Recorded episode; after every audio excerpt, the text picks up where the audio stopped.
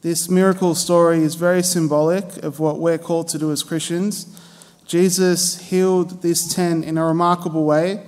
These 10 lepers stood some way off, probably because of leprosy laws at the time. They're not allowed to get too close.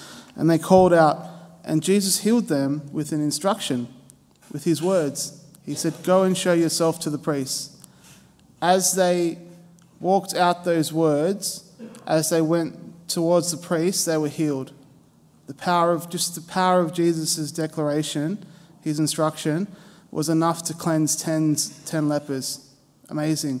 And only one of them turned back, turns back and, and comes back to Jesus. Now, I think it's important today just to lean into that, um, that passage about the leper. What, what did he do? What was his praise like? Let's really focus in on it. So,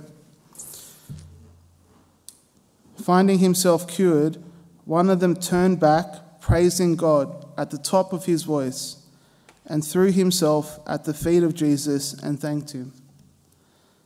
When you encounter the, the awesome power of God, the, the, the immense love of God, it does something uh, amazing. You get this spontaneous rush of praise come out.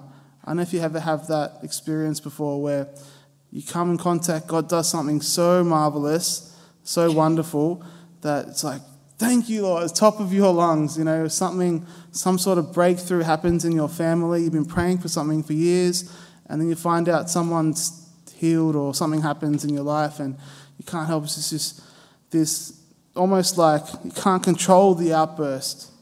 That's one way praise is like praise and worship of God. What we're all called to do, it's this joyful explosion from the heart. It's what we'll be doing for eternity. It's this realization that we're in contact, that we're in relationship with God is so amazing that all our hearts can do is just explode in, in thankfulness. It sounds so abstract and so amazing. Well, let me. Um, Uh, I remember something amazing happened recently, and I had that experience where I was like, "Oh, thank you, Lord!" And people, "What are you doing in the house?" It was just like it's just this spontaneous thing. And another, let's keep let's keep talking about his reaction because it's so powerful. Then he threw himself at Jesus' feet and thanked him. It's this great image of like the childlike nature of praise where you know the, the adult's there and the, the child just wants to sit at the feet. The praise moved him into this childlike uh, stature at his Jesus' feet, just thanking him, just being so grateful for who he is and what he did for him.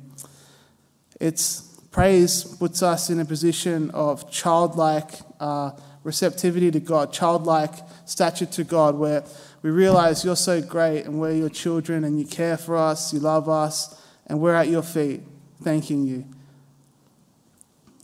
See, when prayer is going terribly, when we're in a dry season, I think one of the, the best ways we can counteract that is through entering into that gift of praise, to be childlike. Yes, I'm dry in prayer. Okay, let's just thank the Lord for all that He's done. Let's just sit at His feet like a child.